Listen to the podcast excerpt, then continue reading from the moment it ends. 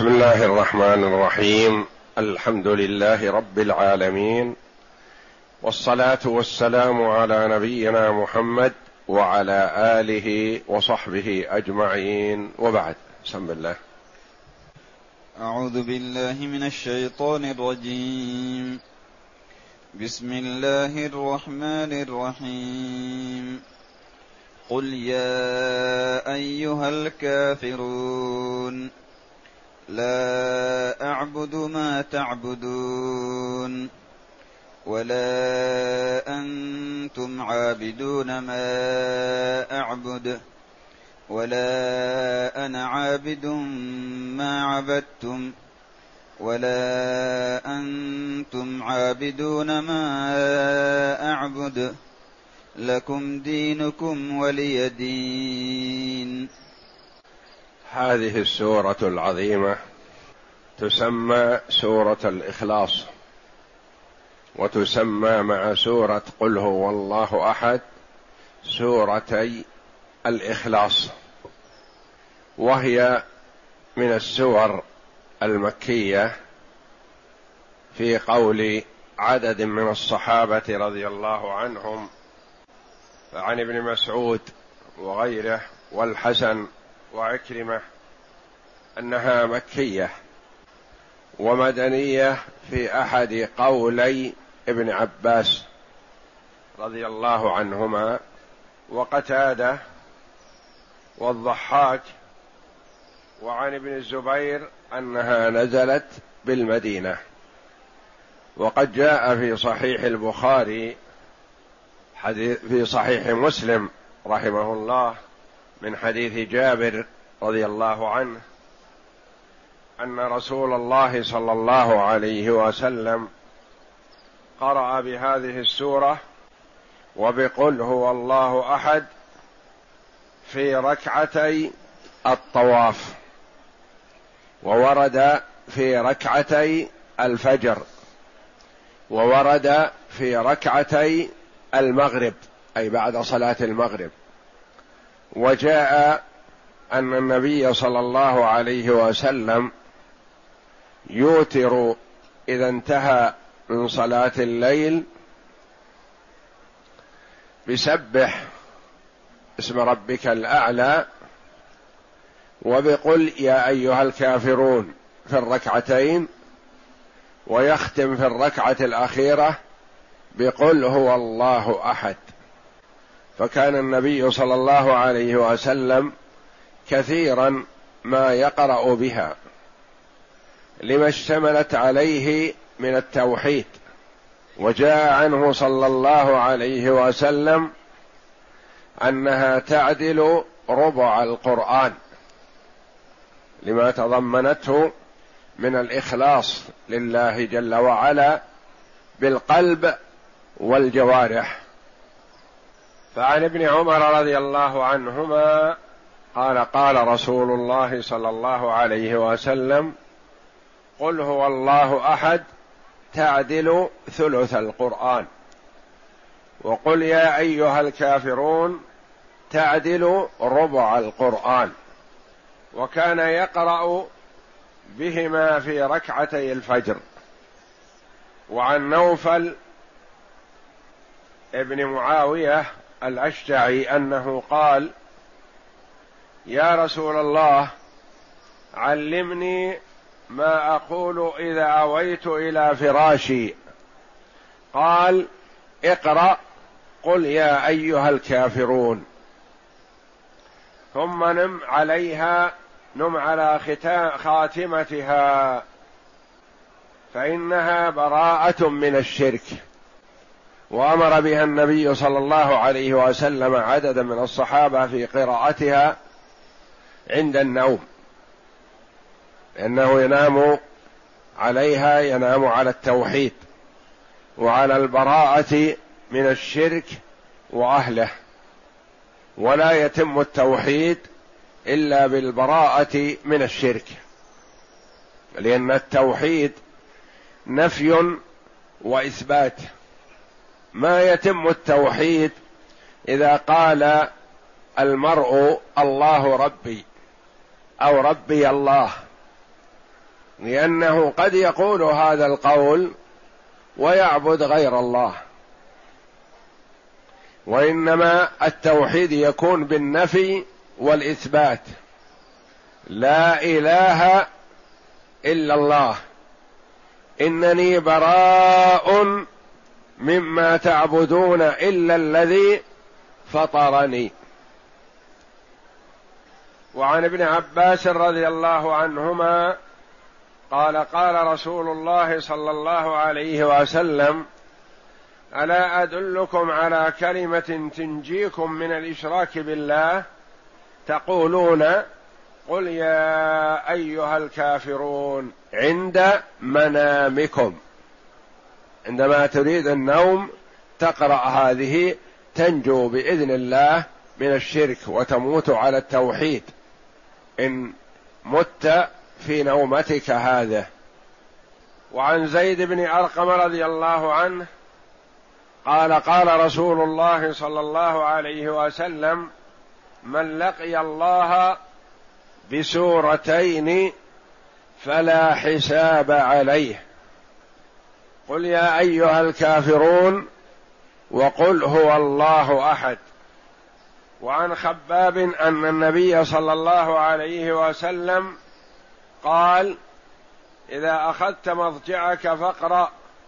قل يا أيها الكافرون وأن النبي صلى الله عليه وسلم لم يأت فراشه قط إلا قرأ. قل يا أيها الكافرون. حتى ختمها. يقول الله جل وعلا لعبده ورسوله محمد صلى الله عليه وسلم قل يا أيها الكافرون. قل يأمره أن يقول يخاطب الكافرين. قل يا أيها الكافرون منادات للكفار.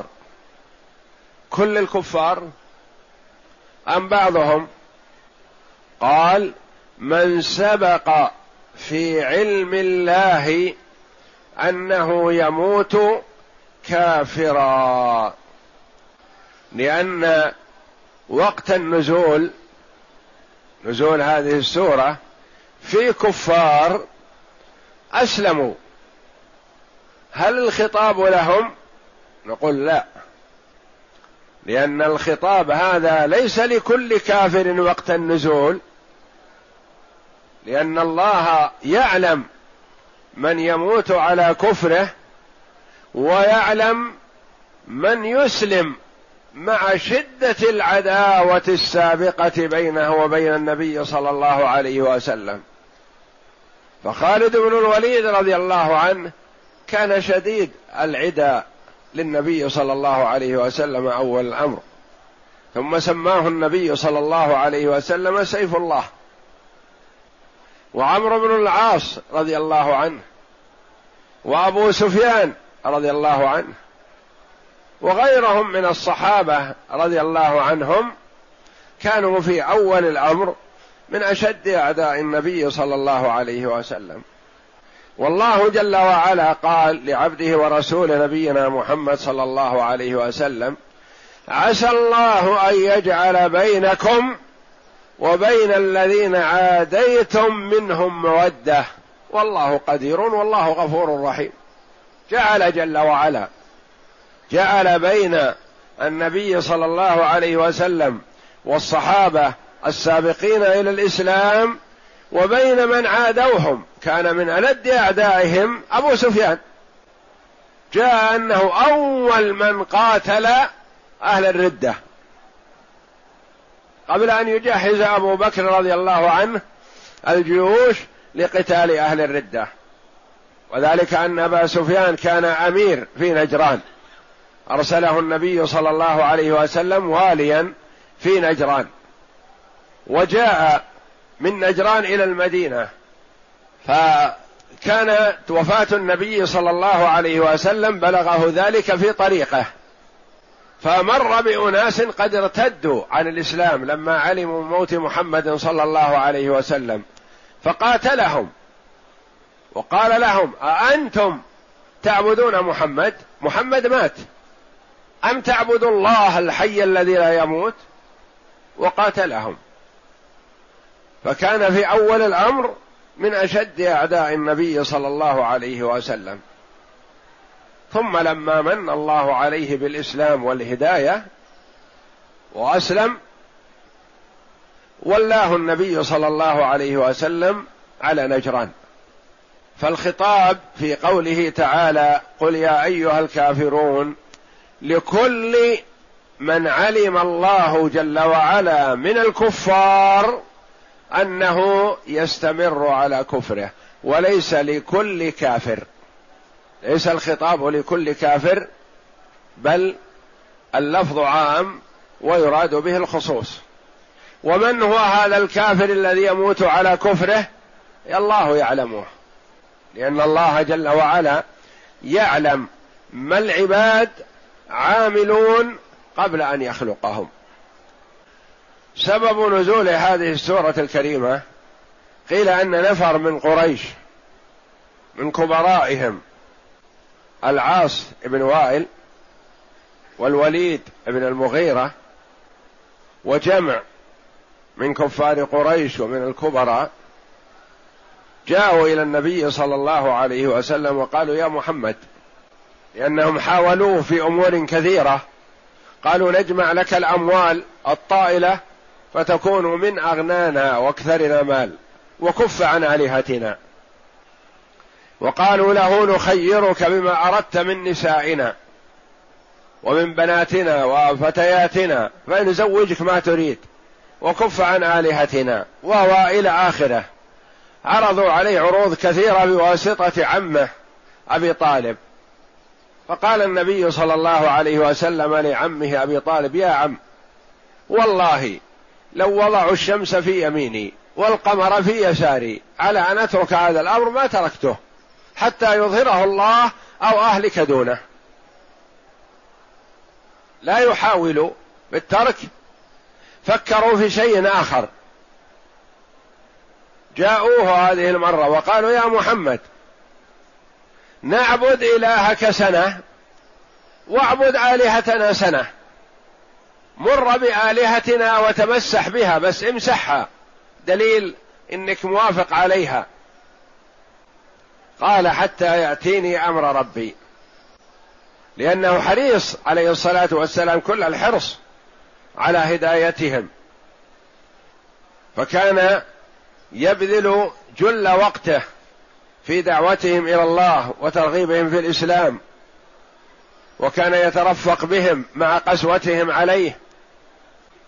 فقالوا اعبد آلهتنا ونعبد إلهك. يصيب كل واحد منا مما عند صاحبه. إن كان إلهك خير فإذا لنا يد عنده. وإن كانت آلهتنا خير فإذا لك يد عندها. ما تنحرم. نصلح وإياك. قال حتى يأتيني أمر ربي.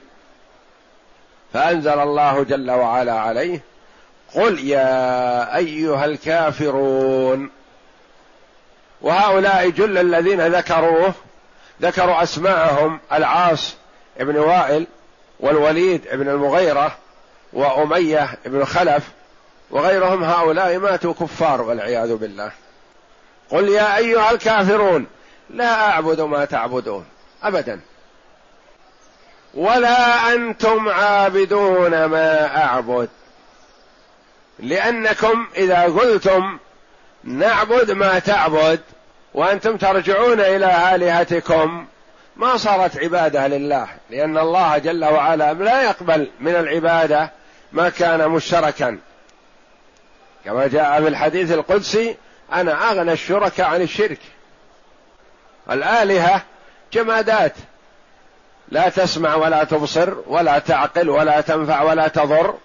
اعبد عشرين إله. ما يقول لك واحد منها لا تعبد معي غيري ابدا لأنها جمادات. ألواح وأخشاب وحجارة وغير ذلك. كان الواحد منهم يعبد حجر فإذا وجد حجرا أملس وأحسن منه اجمل رمى الأول وعبد الثاني. وكان يجمع له الجمع من التمر فيضعه بين يديه يعبده ويسجد عليه يسجد له ويتضرع إليه فإذا جاع أكله يأكل إلهه فيخرج من دبره. لا أعبد ما تعبدون لا حاضرا ولا مستقبلا لا الآن ولا في المستقبل. لو قلت نعبد إلهك هذه السنة وأن تعبد الهنا الجايه السنة القادمة لا. ولا أنتم عابدون ما أعبد لأن عبادتي لله خالصة. وأنتم ما أنتم موافقون على أن تعبدوا الها واحدا إلى عبادة خالصة. تعبدون ما غيره. ولا أنا عابد ما عبدتم ولا أنتم عابدون ما أعبد. هذا هل هو تكرير أو لا؟ بعض العلماء قال لا هذا ليس فيه تكرير. وإنما لا أعبد ما تعبدون مستقبلا. ولا أنتم عابدون ما أعبد مستقبلا.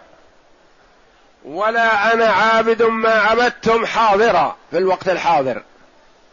ولا أنتم عابدون ما أعبد في الوقت الحاضر. ما يتأتى. أنا إلهي ما يمكن أن أعبد معه غيره ابدا. وأنتم بشرككم وكفركم بالله ما تخلصون العبادة لله. لو قلتم بألسنتكم إن نعبد إلهك ما تعبدونه لأنه ما يريد منكم شركا. يقول ثم بعضهم بعض العلماء يعكس. يقول الأول للحاضر والثاني للمستقبل وهكذا. وبعضهم يقول لا هذا تكرير والتكرير لا حرج فيه. تكرير مرادا به التوكيد. وقد ورد تكرير كثير من الآيات. وقد تكرر في السورة الواحدة عدة مرات مثل قوله جل وعلا فبأي آلاء ربكما تكذبان؟ ويل يومئذ للمكذبين في سورة المرسلات والأولى في سورة الرحمن. وآيات أخر من القرآن ورد تكريرها في ايات في سور متعددة. فالتكرير له فوائد. وجاء أن النبي صلى الله عليه وسلم إذا قال جملة كررها ثلاثا. هل هذا ممقوت؟ لا. لأجل تسمع عنه وتحفظ. وكان إذا استأذن استأذن ثلاثا فالتكرار له فوائد عظيمة مع ما اشتمل عليه من نفي عبادة غير الله في الحاضر والمستقبل. ونفي أن يعبدوا الله هم في الحاضر والمستقبل. لكم دينكم الذي هو الشرك أنتم عليه. ومتمسكون به. ولن تتركوه لأن الله جل وعلا يعلم ازلا أن أبا جهل والعاص ابن وائل والوليد ابن المغيرة يعلم قبل أن يخلق السماوات والأرض بخمسين ألف سنة أن هؤلاء يموتون كفار. لأن الله قدر مقادير الخلق مقادير الأشياء كلها قبل أن يخلق السماوات والأرض بخمسين ألف سنة وكان عرشه على الماء. لكم دينكم الذي هو الشرك والكفر بالله. فأنا عندي علم من علم الله جل وعلا أنكم ما تتركونه. وليدين لي ديني الذي أتعبد ربي به. ما أتركه. كما قدمت لكم مرارا وقال وقلت لكم مثلا على بسفارة عمي أبي طالب لو وضعتم الشمس في يميني والقمر في يساري على أن أترك هذا الأمر ما تركته. فأيسهم صلى الله عليه وسلم من أي محاولة يريدون فيها الصلح.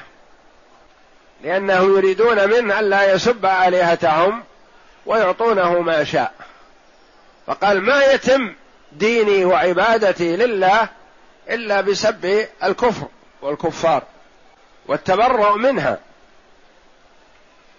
قال هذه السورة سورة البراءة من العمل الذي يعمله المشركون وهي آمرة بالإخلاص فيه.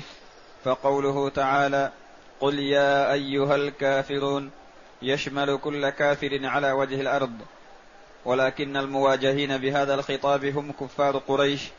وقيل إنهم من جهلهم دعوا رسول الله صلى الله عليه وسلم إلى عبادة أوثانهم سنة ويعبدون معبوده سنة. فأنزل الله هذه السورة وأمر رسوله صلى الله عليه وسلم فيها أن يتبرأ من دينهم بالكلية فقال لا أعبد ما تعبدون يعني من الأصنام والأنداد ولا أنتم عابدون ما أعبد وهو الله وحده لا شريك له فما ها هنا بمعنى من؟ ثم قال ولا أنا عابد ما عبدتم ولا أنتم عابدون ما أعبد أي ولا أعبد عبادتكم أي لا أسلكها ولا أقتدي بها وإنما أعبد الله على الوجه الذي يحبه ويرضاه.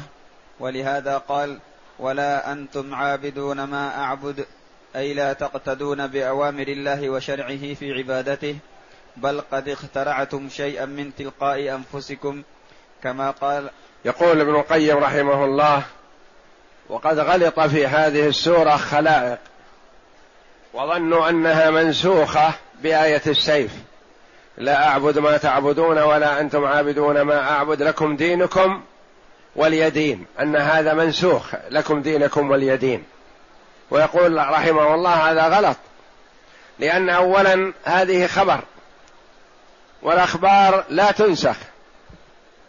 وإنما هذا من باب التأكيد على استمرار على دينه وتوعدهم باستمرارهم بكفرهم. يعني أنا على ديني لن أتحول عنه. وأنتم الويل لكم اذا استمررتم على دينكم هذا لأنه ليس بدين. فلا نسخ لأن الأخبار يقول ما ما يدخلها النسخ وإنما النسخ بالاحكام وهذه أخبار. أخبار عن الحاضر والمستقبل بأنه لن يتحول عما هو عليه. نعم. كما قال تعالى إن يتبعون إلا الظن وما تهوى الأنفس ولقد جاءهم من ربهم الهدى. يمر علينا كثيرا مثلا نقول آية السيف قد يقول قائل ما هي آية السيف؟ يقول ليست بآية واحدة آيات الأمر بقتال الكفار. هذه تسمى آية السيف. وهي كثيرة في القرآن. يا أيها الذين آمنوا قاتلوا الذين يلونكم من الكفار وليجدوا فيكم غلظة. نعم. فتبرأ منهم في جميع ما هم فيه فإن العابد لا بد له من معبود يعبده وعبادة يسلكها إليه. فالرسول صلى الله عليه وسلم وأتباعه يعبدون الله بما شرعه ولهذا كان كلمة الإسلام لا إله إلا الله محمد رسول الله أي لا معبود إلا الله ولا طريق إليه إلا ما جاء به الرسول صلى الله عليه وسلم. والمشركون يعبدون غير الله عبادة لم يأذن بها الله. ولهذا قال لهم الرسول صلى الله عليه وسلم لكم دينكم ولي دين كما قال تعالى وإن كذبوك فقل لي عملي ولكم عملكم. أنتم بريئون مما أعمل وأنا بريء مما تعملون. وقال لنا أعمالنا ولكم أعمالكم. وقال البخاري رحمه الله يقال لكم دينكم الكفر ولي دين الإسلام. ولم يقل ديني لأن الآيات بالنون. فحذف الياء كما قال فهو يهدين. وقال فهو يشفين. وقال غيره لا أعبد ما تعبدون الآن ولا أجيبكم فيما بقي من عمري ولا أنتم عابدون ما أعبد وهم الذين قال وليزيدن كثيرا منهم ما أنزل إليك من ربك طغيانا وكفرا. ونقل ابن جرير رحمه الله عن بعض أهل العربية أن ذلك من باب التأكيد كقوله فإن مع العسر يسرا إن مع العسر يسرا. وكقوله لترون الجحيم ثم لترونها عين اليقين. وحكاه بعضهم كابن الجوزي وغيره عن ابن كتيبة فالله أعلم. فهذه ثلاثة أقوال. أولها ما ذكرناه أولا والثاني ما حكاه البخاري رحمه الله وغيره من المفسرين أن المراد لا أعبد ما تعبدون ولا أنتم عابدون ما أعبد في الماضي ولا أنا عابد ما عبدتم ولا أنتم عابدون ما أعبد في المستقبل. الثالث إن ذلك تأكيد محض. وثم قول الرابع نصره أبو العباس بن تيمية في بعض كتبه وهو أن المراد بقوله لا أعبد ما تعبدون نفي الفعل لأنها جملة فعلية. ولا أنا عابد ما عبدتم نفي قبوله لذلك بالكلية لأن النفي بالجملة الإسمية آكد. فكأنه نفى الفعل وكونه قابلا لذلك ومعناه نفي الوقوع ونفي الإمكان الشرعي أيضا وهو قول حسن أيضا والله أعلم. والله أعلم وصلى الله وسلم وبارك على عبده ورسول نبينا محمد وعلى آله وصحبه أجمعين.